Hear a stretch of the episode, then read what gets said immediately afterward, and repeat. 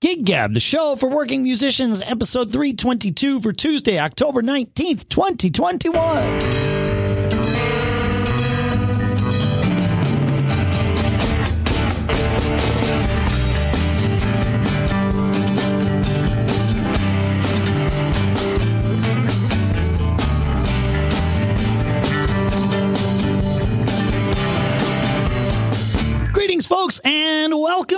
Gig Gab, the show by, for, and about working musicians here in Durham, New Hampshire. I'm Dave Hamilton.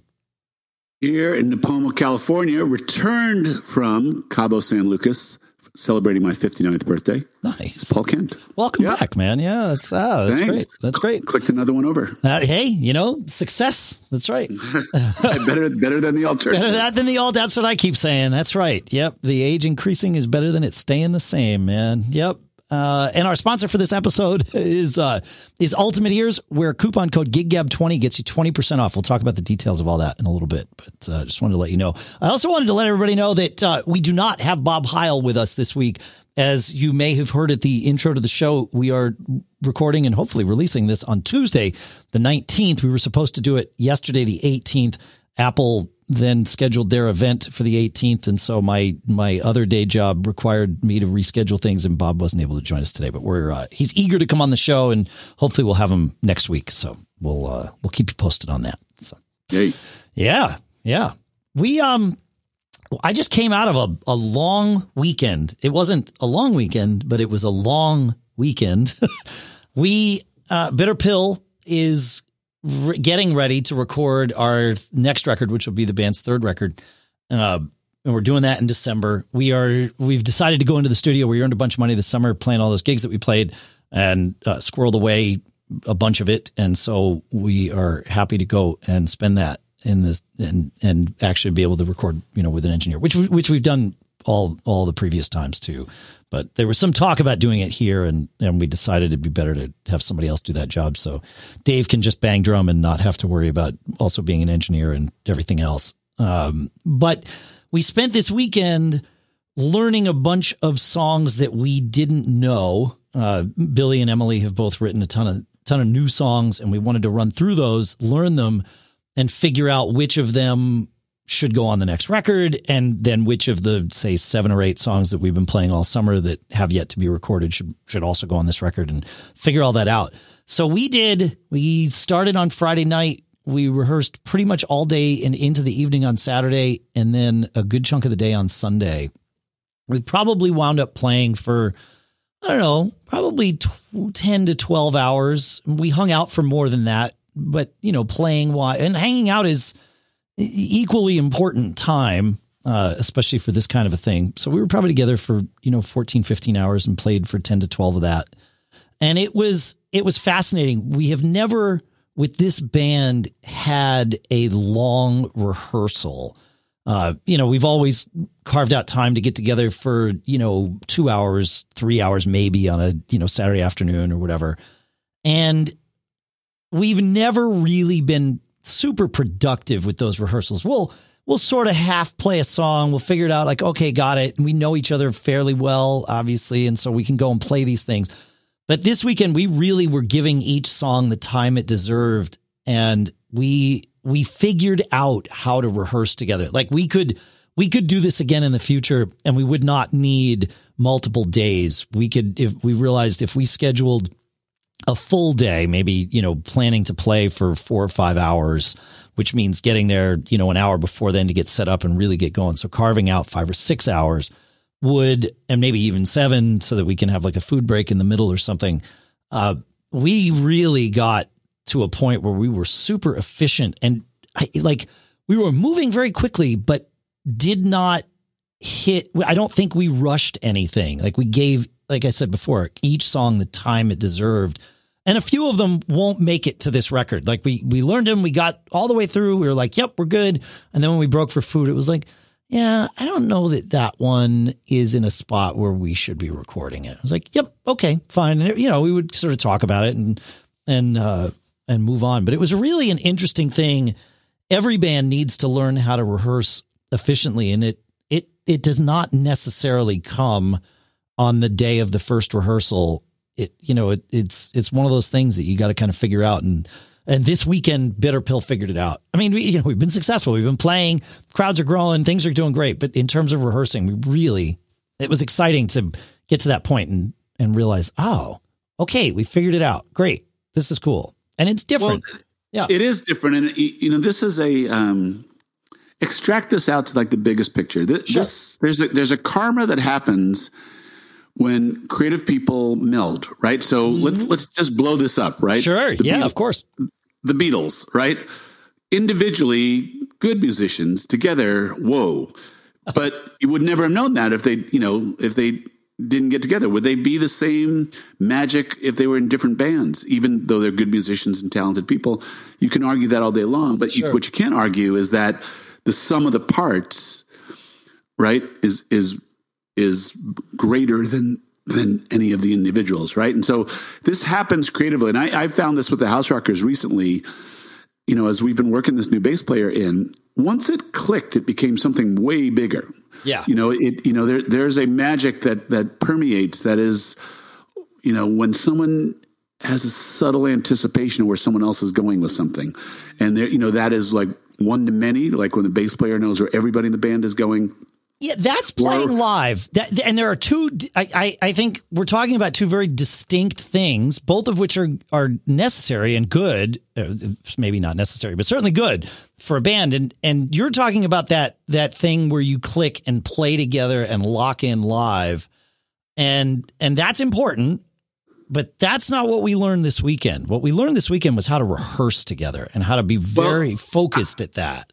I totally get it. And so, so, you know, there's, there's this concept of discipline and, and a yeah. shared discipline and everybody's, um, everybody's unique perspective about what discipline is when, when you find the sweet spot that everybody is aligned with and therefore you're getting everybody's buy-in and everybody's, you know, best attention and best effort. That, that that's really, I think they're related things though. I oh no, they, they're absolutely related. Yeah. And I don't know that, you know, we played whatever it was, 20 gigs, 19 gigs or something this summer.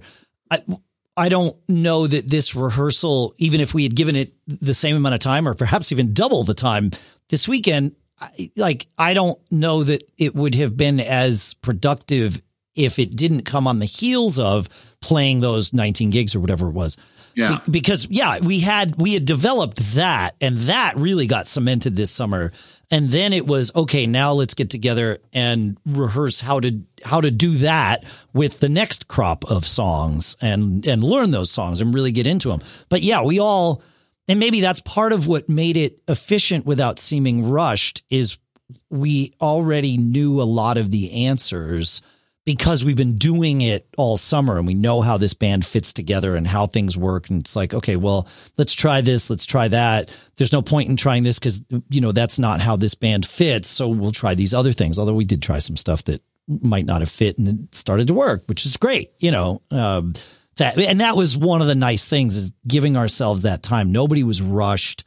You know, we, especially Saturday, we all, you know, we had carved out Friday night, Saturday, and and even into Saturday night, and then uh, you know all of Sunday.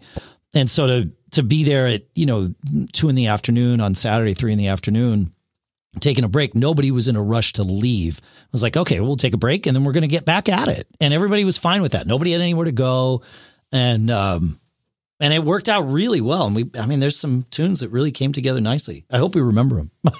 uh, well, we we did. We recorded, you know, the, the, at least one take of each tune, just rough here, so that we've got it captured because it is. idea was it that that's that's what you should do. You should go wide and just brain dump ideas as opposed to oh here's a good one let's spend our time on this how did you come to that that group decision so it it the i mean it was billy's plan but but i don't think there was no there was no either or I, I think that's what I'm trying to get at is we were able to do both. We went as deep as we needed to with each song. And I couldn't even sit back and tell you how much time we spent on any given tune. We spent all the time it required. And then we would record it. And we were we were in no rush. I mean, we got through uh, maybe 12 songs this weekend, my, somewhere between 10 and 12. Uh, I don't have my notes in front of me, and it was a long weekend which is why we recorded things, but and took notes. But um, there were 30 songs on the list. Like it, it, there, there was no way we were going to get to everything that that you know Billy and Emily have collectively written, uh, you know, bef- up until this point. So it was we were just giving each song the time it needed, and and then we would just go on to the next one, and the next one, and the next one, and then it was like, yeah, I think we're done. Okay, we're done. Great, sounds good. You know, off we go. We've got enough for the record. Yeah. yeah. So it we we, it, we were able to go wide and deep with with this, which was wonderful. Um, you know, it helped. You know, we want to put ten to twelve songs on the record, and so we came into this weekend with seven that we've been playing all summer. Now it turns out that some of those that we've been playing all summer are not on at least the working version of the track list to go in and record. That may change between now and December, but probably not. And so, you know, but we added, we probably have five of those and then five to seven new ones that we, that we did this weekend that'll, that'll make the cut and, and we'll go yeah. and record them. But it was yeah, it's, it's, it was great. But yeah, it was it was Billy's idea to do the retreat. I mean, and you know, we all agreed, including him, once we got to the end of it. Like, okay, we don't need to do you know two and a half days again the next time we do this. Now we've figured out how to do it, and we've figured out that three hours is is not enough. I mean, if that's all we have, we can get together and do it. But much better to just carve out an entire Saturday, and this is band rehearsal day, and we'll just you know dive in, do it, and then we're done, which is cool. It's been, cool. Yeah, it really, yeah. it really is. Yeah. So this this uh, discussion has me reflecting on like the whole concept of um, focus and and um, discipline, right? So, well, if, if if we were reflecting fully on focus and discipline, we'd follow the agenda and talk about the sponsor next, which is what I'd love to do, and then maybe talk more about, about. I like I like what you did there, by the way. you bet, yeah. Well, as I mentioned at the beginning of the show, our sponsor is Ultimate Ears Pro.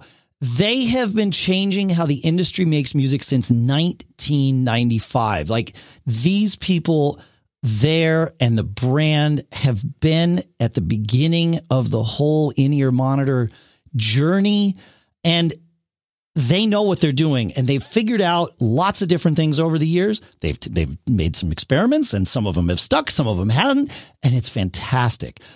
They uh they have their new UE switch, the interchangeable faceplates that now they have that you can put on your in-ear monitors. So like they've always done custom monitors and you could always get them customized to look the way you wanted in addition to being customized to fit your ears.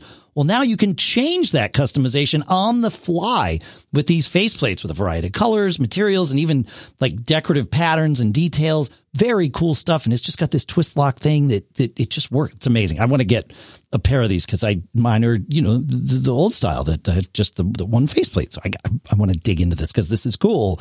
and it's so I no, but they, like this is what they do. They keep moving forward. They know they're musicians too, right? We had Brian Geller on the show he, you know, he's a big part of what Ultimate Ears is today. And he's also out there, you know, pretending he's David Lee Roth, uh, you know, on the weekends and doing this using their stuff. They know how to get it so that you can hit the stage with that ultra clear sound and superior isolation, gig after gig, night after night.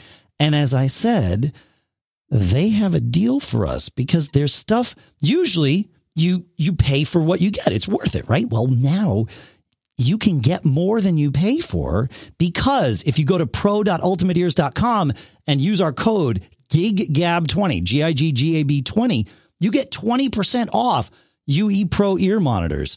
Uh, so you get to go check this out, right? Like it's everything from yeah, yeah, the everything from the UE7 Pro up. Uh, this GigGab 20 code is applicable for. So you can save 20%, the UE7 Pro, the 11 Pro, the reference, the 18 plus, the live. I mean, you got to go check this out. And you can do it at pro.ultimateears.com, code GigGab20.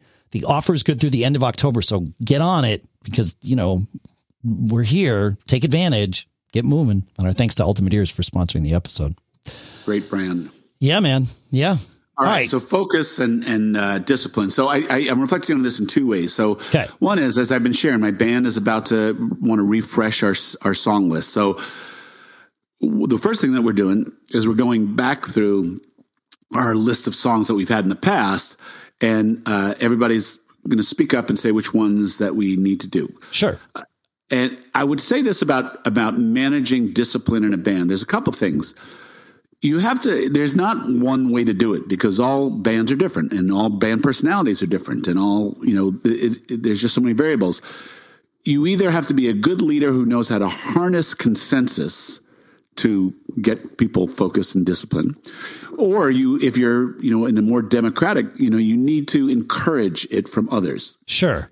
You know everybody likes the idea of, of changing their song list and their set list and you know be, having fresh stuff that keeps the band entertained and you know something fun new to bring out to your to your audiences but you know it's also often a, a road that has a lot of pitfalls because again there's so many different opinions so i i think that um, you have to know what the chemistry of your band is yep you have to decide whether you know you're going to say here's here's as a leader here's the plan follow me let's go.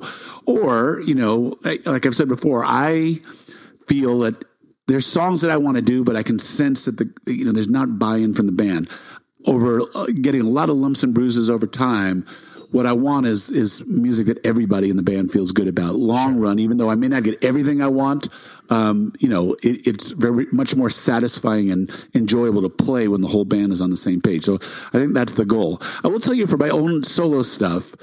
I am so freaking ADD about this stuff. I am right now, if you were to ask me for like the solo acoustic stuff I do, mm-hmm. I'm in various states of ready with about 50 new songs you know, some of them are like, oh, I want to have a polished show next year. And I, you know, I'm going to do six songs on a looper, and I'm going to do three songs on a, on tolv string, and you know, eh, you know, I'm going to I'm to kind of structure it in a, in a much more rigid way. So I get kind of like 20, 30, 40, 50 percent into into those types of songs, and then some shiny object over here is like, oh, people would love to hear this. So you know, I have like oh, I really need more new material, right? That, that you know, and so, so at any you, one time, when you go do an acoustic gig, do you have a set list, like a hard and fast set list that you are going to play, or are you playing completely off the cuff, or is it somewhere in the middle? When I go to a show and people come to see me, like the coffee house show that I do, where everyone's facing me and I am entertaining an audience. Yes. I have a I, I, may have a set list, but I definitely have a plan, right? Sure. So th- that's what I'm thinking about, like these things. When I do stuff where it's like a restaurant and I'm just background music, you know, I'll just play whatever I want to play. And, and okay, uh, so there's know. no set list for for those types of gigs. So it depends on the gig. You might have a set list, or you might not, and it's it's intentional, based on you know various uh, factors of of the yeah, vibe yeah. of the gig. Got it. And I, I, I am always looking out for more of those shows where it can be about me and I can do those things. And that's, sure. you know, where I spend a lot more, a lot more of my, um, uh, personal rehearsal time is like, in those situations, how do I make it a, a different experience for people? So, like I said, I've, i think I've shared this in the, in the in the past. Is like, you know, just strumming cowboy chords for three hours, not to me a terribly interesting show. So I kind of abstractly view it as you know there should be a certain number of finger picking songs there should be a certain number of altered tuning songs interesting. you know 12 string songs you know I, it should sonically sound different to people. So it's not just you know folk songs around the campfire for three hours. So yeah. so now, and, do you that, uh, do you look at the key of songs and and try and make things flow so that you're not playing songs all in the same key so that you're kind of moving things around and keeping that part of it interesting too I, I'm not so much about the keys. I mean, okay. you know, you end up you end up on guitar you know, I play in, in two or three capo positions. So I guess, yes, you know, there is some variance. Not everything's in the key of E or in the key of D, you know, like that. But, and I am aware that I want different sounds through the course of an evening. Sure. And so, you know, I will look for, and also, you know, arrangements of songs that lend themselves well. I like to do some classic rock songs that get people's attention. You know, yeah. if I, if I, if I afford myself a detour to play some songs that I think will sound good or have like some really cool, lyrical messages to it. I realize that, you know, I'm not an original artist who can bank on three hours of people's attention that way. So, you know, I somewhat consciously say, okay, I've, you know, I've kind of taken my left turn and done some stuff I want to, you know, share with you. But then I kind of bring it back to people's people's attention by doing stuff that might be more familiar. And you know, Sure. in general, you know, I find Beatles material is almost universally the best tool for doing that. Right? you go out, you go out into the outfield for a while, and then if you want to get people, you know, back to something familiar, there's so many Beatles songs that are great to do. It's interesting. I, you know, we were talking. I forget who was having who I was having this conversation with about bands who play the Beatles, and there aren't that many ba- bands who play the Beatles. But you're right, solo acoustic, the Beatles wind up getting thrown in more frequently than they than I see them with cover bands. Right? It's you know, and when we were doing Beatles songs in Fling, that was one of the things that people would be sort of shocked about, is we'd have you know six or eight Beatles tunes in the in the song list that we could pull from. People are like, oh yeah, nobody plays the Beatles. There's there's a Beatles stuff for every mood. There's you know there's Yeah. Beatles stuff has been reinterpreted in so many millions of ways over time. Yeah. and you know so many great messages in the lyrics. I mean, they, you know, Beatles stuff is uni- it, I would say Beatles stuff is essentially the Shakespeare of our time, right? It is it is you know music that will last forever, messages that will last forever. Yeah. um, it is it's eternal. Yeah, I agree. I, I totally agree. But it's not. I've seen. It's tough to do it as a band. Like if you are a Beatles fan, you know the um the the, the phrase "do no harm" comes to mind, right? You, you it- well, I mean, it doesn't mean that you necessarily have to do it exactly the way the Beatles did it, but if you are going to interpret it and even if you think you're doing it the way the Beatles did it you're still interpreting it right because you're you know you You're never you're- going to sound like this. you're playing it, not them. You're singing Yeah. it, not them, right? And so y- you have to, you know, any song that you do that with, you have to sort of put through the microscope of, okay, does this, you know, does it work? Is it? So let's pause on this for doing a second. thing? So Yeah, yeah. Let, let's because I know you're a huge Beatles fan Yeah. and very knowledgeable. Beatles. So I'll tell you Beatles songs that we've done in the House Rockers. So we've done Day Tripper, which is a great garage band song. Yeah. grip and rip it, and you know that, that no problem. We've done. It's not easy um, though. Most bands play it wrong. They do the build up the wrong way. They don't. They they do it way too long. But that's okay. Anyway, Ah. yep. yeah. Then now thinking back, I'm pretty sure we did it to code, but you know, we'll see. We did the um, "Baby You Can Drive My Car" medley from the Love Show. The, ma- the Giles Martin mashup of of love, the word, and uh, Exactly. and and I guess that's it. That was it, right? You know, No, there's dri- one more. drive my car. Um, the word What you love, doing? right? And What what, you you doing? doing? That's it. That's it. Yeah, exactly. Yeah, Yep. Okay. Yeah. Um, and that was fun. that is some a of fun one to do. Yeah. The last two are a little of course, drive my car. We had that whole episode about the intro of it. Right, That's right, not right, right, to do either. Yep. See what I mean about the Beatles? yeah. yep. Yeah. Um, what else have we done? We've tried to do the end, which I think uh, you know, like Oh. our shows because they're rolling. But that final harmony is the the guitar jam fun. But that final harmony has got to be so freaking perfect. You know that. So, or you need to do something completely different with it. as But- with all this stuff, right? correct. Yeah, that's right. Yeah. Yeah. Yeah. I know. What what has been your favorite Beatles thing to do? Man, uh, you know, it depends on the night. We used to, we had a day in the life was was one of the Beatles songs that we put into the Fling set list, and we were all surprised that it worked, but it did work. And we would often save it and and make it the encore. And where it worked the best as an encore, which really like it should never have happened, but you know, we'd play these like, you know, whatever, like biker bar, not maybe not biker bars. eh, One of them was, but you know, that like a, just a working class kind of bar, right? You know, and, and we'd play our, our tunes throughout the night and everything would be great. And it'd usually get pretty crazy and a little bit rowdy, but nothing terrible. And after just a night of sweaty mayhem, we would play Day Tripper. Uh, sorry, now I have Day Tripper on my mind because I'm thinking about that. We'd play A Day in the Life. And the best part about it was, you know, there'd be the four guys that had been sitting at the bar over there all night, completely ignoring the band, like whatever was happening, even if the dance floor was packed, like those guys were not there for the music. And by golly, they weren't even going to take a minute to look over at what we were doing. And we would start a day in the life and one by one, all the heads would turn. And by the end of the song, everybody be sitting down. You know, it's not a song that people would dance to or anything like that. So they would all be looking and we'd get a huge round of applause for it. Um, but so that was always a fun one to play. Yeah. Um, but I, but not necessarily my favorite Beatles song to play. It was fun because of the effect that it delivered. But, you know, tell me why is one of those Beatles tunes that not not everybody knows they know, but everybody's probably most people have probably heard it.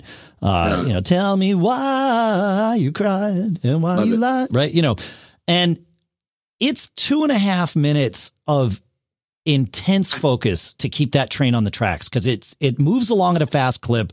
There's hardly any breaks, and there's like weird but fast turnarounds in it, and the harmonies need to be just locked in. And like once that song starts, you know, you know, it's like, uh oh, we're in it, and you just stay on the tracks until it's over. And so that song was always fun to play, and uh, I like that tune. Um, I, we used to do Nowhere Man, and that was always a nice sort of you know middle of the set breather kind of song. These are not these are not easy songs. I mean, No, these are, you That's know, that's what I'm saying. Fling Fling is really good at playing the Beatles. It it just we are it just turned out that we have the right mix uh to you know to get the harmonies right and to to play the grooves the right way and and just enjoy putting out a version of these songs that people appreciate you know and so yeah no they're not easy that two and a half minutes of of tell me why uh probably took us you know just as long if not longer than any other song we added to the set list uh, yeah. yeah because it's yeah Hard Day's Night seems to work. Uh, like when I play with my friend Mel, you know, this is kind of a pickup band and, Yeah. you know, di- different levels of, of uh, musicianship. Um, Hard Day's Night, you can kind of do. Can't Buy Me Love is really hard. That's super hard, dude. That's super, Super hard. hard. Yep. Yep. She Loves You is another song that until you try to learn it or or just spend the time to dissect it, it seems super easy and then you're like, "Oh, no, no, no, no, no. no, no, no, no, no. this is Yeah. this is not for us." That's right. Yeah. No, he, I used to I had a, a friend when I played in the Responders back in Connecticut, um one of the well, all of us in the band were Beatles fans, but one guy was a super Beatles fan, my friend Keith Marin, and uh, and he would go see uh, these Beatles tribute bands whenever they would come around. We actually wound up opening for a couple of them and stuff. Uh, obviously, we didn't play Beatles songs those nights because you know it didn't make sense. well, you know, uh, just you know, give people a little mix, but um, but he knew all of these Beatles tribute bands and knew like the inside baseball of them. He was, you know, he wasn't old enough to have ex- have experienced the Beatles when they were in their heyday, at least not, you know, when it would have mattered for him. But he was like Beatlemania was a, was the thing that he really got into, and a lot of the Beatles tribute bands that exist have people who you know were either in or involved in that whole Beatlemania thing. And so he knew all the inside baseball of every one of them. And, and he's like, oh, yeah, we got to go see this band because they play She Loves You. He's like, most of them will stay away from that tune. And he had like all these different things. But, you know, the thing was, he was right about how difficult these tunes were to play. And so it was, a, it was fun to go, you know, for a couple of years, I would go with him, you know, once, whatever, two, three times a year maybe. And we'd go, you know, see Beatles tribute bands here and there. And, and it was, it was fascinating, not only just to see them, but to sort of experience them with, with him there dissecting everything and like, oh yeah, man, you got to check this out. Look what this guy does here. Look how this band does this one differently than that one, and how they choose yeah. to, int- you know, they're doing the the shooby doo wops in the middle of uh, Revolution. Well, that the Beatles did that on the alternate takes, and they did it live, but they never did it here. But I think it adds some, you know, like that kind of stuff. So, um, yeah, I think I think the reason the Beatles stuff works so well in for solo acoustic or small combo things is the melodies are so good. So you can strip down quite a bit of the instrumentation if you sing it well, and people will really respond to it. Or if you you know get the melodies incorporated into you know acoustic uh, instrumental performances. Sure. that's that. But I, I I come to the conclusion that it's just because the melodies are so etched yes. in people's you know minds and It- it- well, a they're etched, and b they're etched because they're really good. And they're really good. and and yeah, I you know you're right. If you're going to reinterpret a Beatles song, think for a long time whether or not you're a better melody writer than Lennon, McCartney, or Harrison, or all three of them, because you might decide that it's best not to change the melody that that's already been written. yeah, yeah, I agree. yeah. I mean, they We don't. did- You know, in, you see in the McCartney. band, we did a couple, right? Yeah, we did. We did. Can't do that, which is a really fun one to do. That's a good one. Simple. Yep, we we did and butchered uh back in the USSR.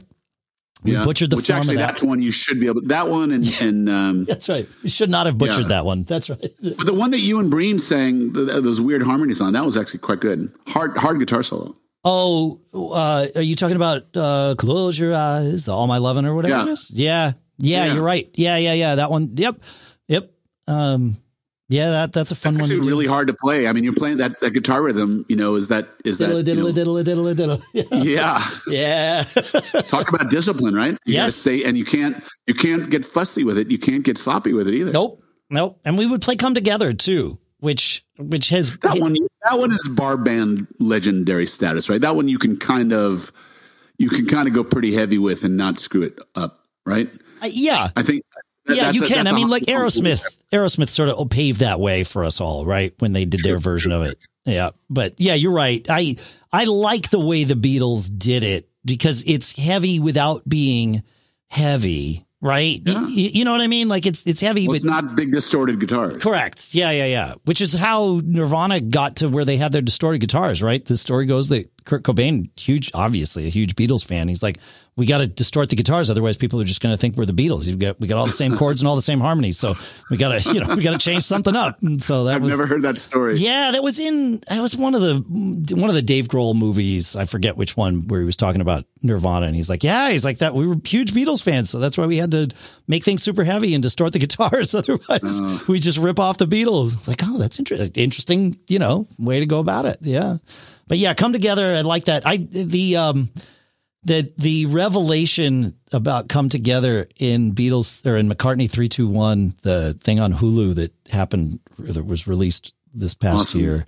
Well, it was it was it was going to be a Chuck Berry tune, right? It was like you know we come off Right. that top, he come grooving up slowly, he got, you know, and it was like Yeah. oh you can't you can't rip off Chuck Berry, so let's let's slow it down, man. Love it. yep, I know. Yeah, it's great. I don't know how we got on here, why we got on here, but it was fun. Well, we're talking about taking- discipline. taking and a detour of the more Beatles. discipline than trying to do Beatles stuff, right? There's nothing more disciplined than an unplanned tangent talking about Beatles songs. That's it. hey, have you seen the um, Velvet Underground uh, doc on Apple TV? Not yet. I, you know, I have to be honest. Um, I very much respect what the Velvet Underground did. I they deserve all the praise that they have gotten. Uh, I am of the opinion that Lou Reed never should have sang any of his songs.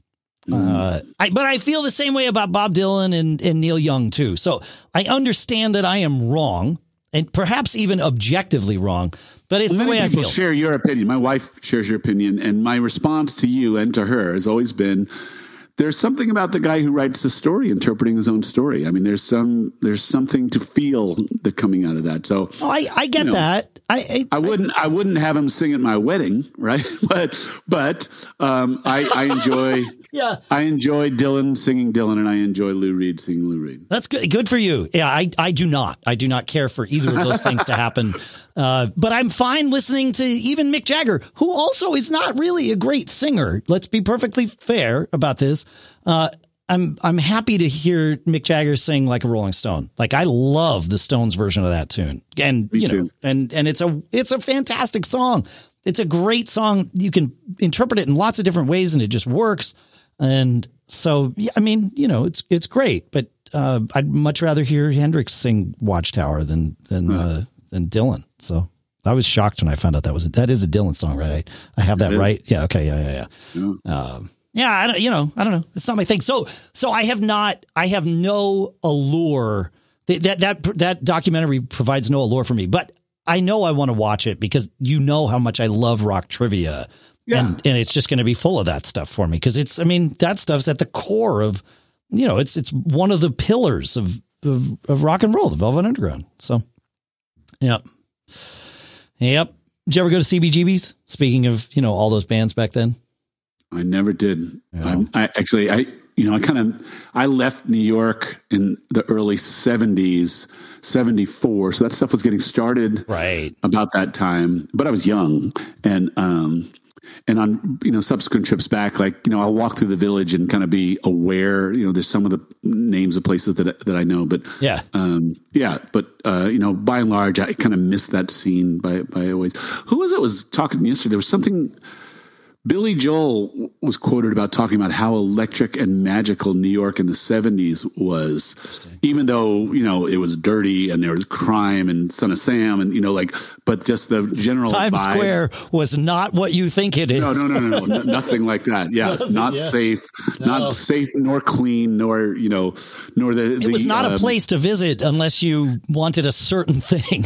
Yeah, the, the retail uh, experience was a little different. back then. But- the, and- pro- the but- product was different. That's all, Paul. Yeah, the product. but was Billy Joel came out with it, and, I, and it was echoed by a bunch of people. And Yeah. I, I, I should try and find that, you know, whatever that article was. But it was just more like it was such an electric place that it was it was part of the vibe of why it was such a cultural Hmm. explosion in you know in urban New York City in the mid to late seventies. Yeah, that makes sense. No, it, it, it absolutely makes sense. Well, and it wasn't, you know, it wasn't super expensive to live there. You could you could survive there as an artist of of, of you know of, of many types, not just a musician, but you know, it was a place where artists could go and and live. Whereas And you know, did. and, and did right and created great things. Yeah, my my friend Alan who who makes he makes these cases called Handle H A N D L uh, for iPhones, and uh, it's actually kind of a cool design. They've got like this little handle on the bottom. I don't know how it's working with MagSafe anymore, but um, he is an artist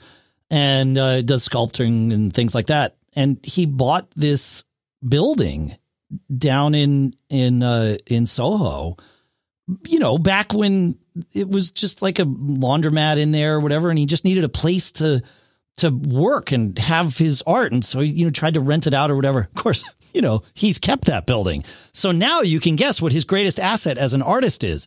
And it is his building, which, which will, I'm sure, provide for his grandkids uh, as well. But, you know, like things, the, the fact that someone who was an artist could buy a building seems pre- in New York City seems preposterous today. And yet that that's exactly what he did because it was that made sense. He's like, well, I needed a place to go, and so you know, we figured it out and we made it happen, and here we are. And now it's you know, it's it's it's a whole different thing, and it just happened around him. So yeah, it's fascinating.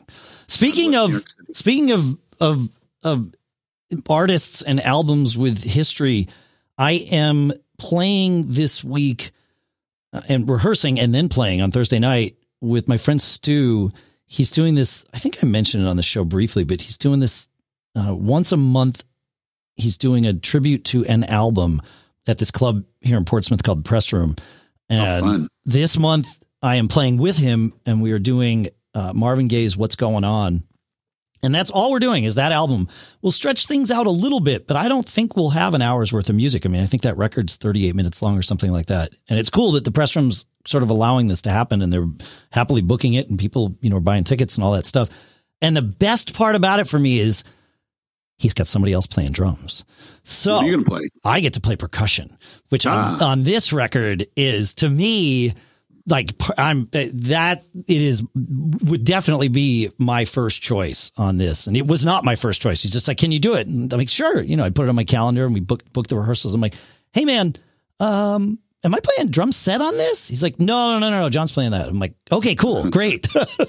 but because it's such a, it's like that whole record. It's a weird record. You, you know, you hear the hits, and but if you if you sit and listen to the whole record, it's it's got some weird moments, th- sort of peppered throughout it, and it almost just flows.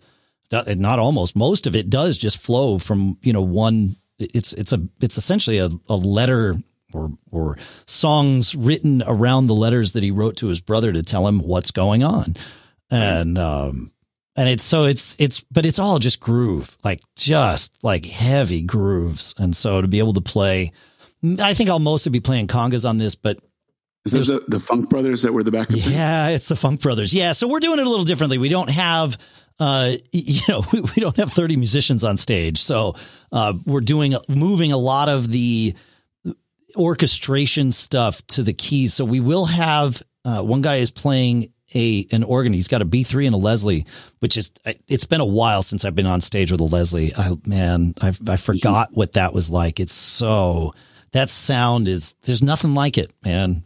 You know you can you can get close to making things sound like it with some you know synthesizers and things like that but there's nothing quite like that Leslie moving the air that way with that sound from the B3 it's it's its own thing and I was really Agreed. stoked. Yeah, yeah, yeah. So, um, so I, we have another rehearsal tomorrow night, and then, um, and then the gig is is Thursday, and I think we have two other gigs, two other performances of this coming up as well. So, and I, have now to I have to learn that- all the harmonies too because things changed with the lineup of the band, but that's fine. You know me, I like you know I like I a challenge. yeah, yeah.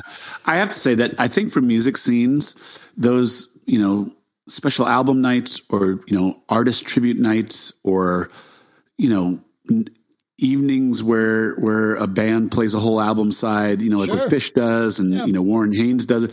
I think those are really cool things and fun for local music fans. They really. Yep.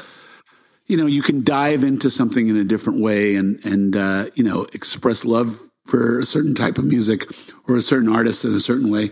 I think those are great, great, great things. I agree. I, I, I you're, I, I, yeah, I think, I, you know, I, I'm definitely seeing a, a growth in the tribute band, you know, vibe too and popularity too. We just went and saw a band called Foreigner's Journey, which is, um, you know, as you might guess, they play the Foreigner and music Journey. of Foreigner and Journey. My friend Kevin, uh, who I played a couple of gigs with a couple of years ago, uh, is their guitar player, and he really is just perfect for this band. Like he has the right look, but but way more than that, he can play all that stuff and just owns it and performs it. That's and cool. Their singer left about a year ago, and I'm not sure who started the band or anything. I don't know the backstory, but I know that their singer left, and he was fantastic.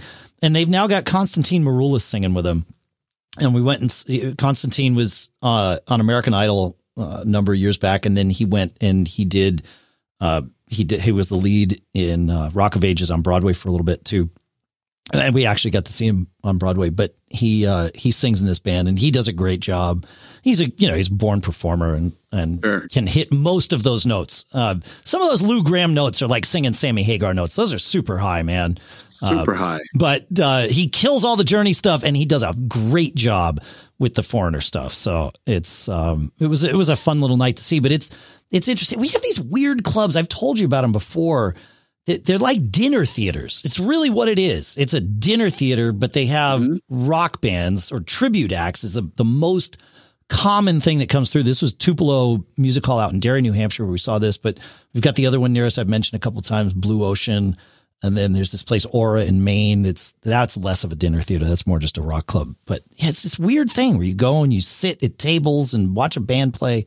It's a weird vibe, man. Yeah. Yeah. There's one of those around here and a couple of bands that I know have done have you know done some shows there. Yeah.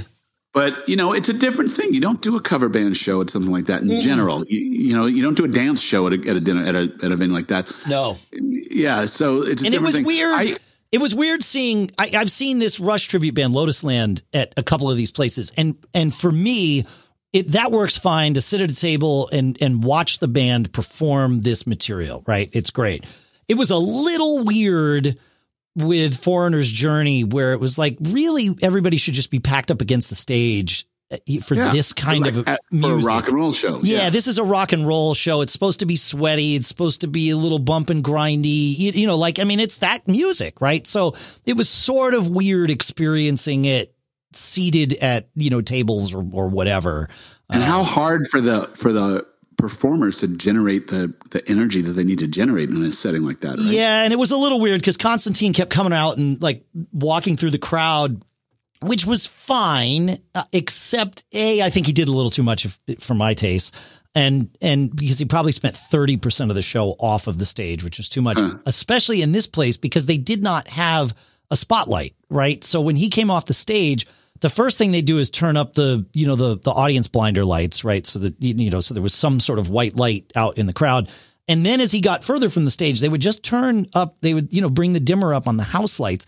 And that's when you realized, guys, we're still in a dinner theater here. Like this place is kind of a, you know, grungy warehouse that's been made to look good when the lights are down, you know?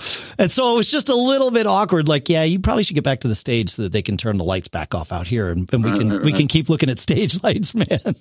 So yeah, funny. it's just a weird thing. I'd, I'd like to go see them again in a you know in a different setting just to see what that's like because my guess is it's more like the rock show you would expect it to be so Yeah. but they were good they were really good yeah You know, I, I've been reflecting a lot on that on that what you said uh, about how the cover band scene where uh, in the Bay Area where you've come to see me and visit me Yeah. is so different from other places. I think we need to drill down on that and just kind of because you know I kind of operate that that all scenes have elements of of the same. Like all our listeners have elements of the same challenges that they're facing.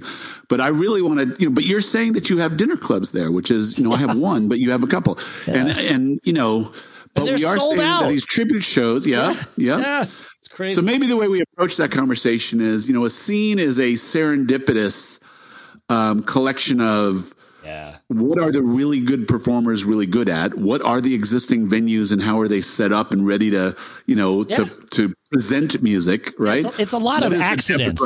Right. Yeah. Yeah. It, A yeah. It's a lot of accidents. I mean, it's, you know, it's that, it's it, that old Steve Jobs quote sort of applies, right? You know, you can easily draw the line as long as you're looking backwards, but definitely not forward. And I think that the genesis of a music scene is exactly that. Like all of these events sort of cha- randomly, chaotically happen, crashing into each other. And the things that work, work. And then you forget about the rest of the things that didn't work in that particular scene, right? And that, that's okay. Like that's just how it how it be. Yeah. So I don't know. That's what I got. This was a good little jam session today, man. Yeah, we, we just we, we went all over the place. I know. it was freeform. It It, was, was. not disciplined. No, it was it was a it was a little jam session. We we did, we owed this to ourselves. This was fun. There you go. Yeah. I love it. Yeah, it's funny for an episode that should have been about focus and discipline. Uh, was was exactly the opposite of that, and I loved it. But this is this is what I love. You know, when I I talked in the past. Here we are, not finishing. Um, when I would build, I would spend hours on like a Friday building the fling set list for the, you know, that gig that night or the Saturday night or whatever. And I really would. I would pour through all our songs. I would start from scratch with each one. I'd just have our song list, which I had categorized by sort of type of song or effect that the song would have in the set. So I could sort of start to build things. And, uh, and then if we were feeling it, I would throw the set list, not not literally throw it away. I'd always have it there, but but figuratively, we'd throw the set list away the moment we took the stage and and just audible our way through it. But the nice part about that is the set list was always there. So if inspiration didn't strike, well, I'll tell you what the next song is, right? And the same things here today. We had a we had an agenda and we actually we wound up getting through most of it and then some, but not in the order we had planned. That's right. Which is great. Yeah, it's good. We got there. We got there. I think we Just took there. the scenic route. You know, man, the scenic route isn't such a bad thing. I No, kind of stop like and it. smell the roses. That's it, man. Stop and smell the roses. Yeah. All right. That's it. That's what I got. You got anything else? We're good, bro. All right. Thanks for listening, folks. Make sure to check out Ultimate Ears Pro. Pro.ultimateears.com. GigGab20 is your coupon code. That's G I G G A B 20. Good through the end of October to save 20% on lots of their stuff. Ah. Stick your nose in ears and always be performing. I love it.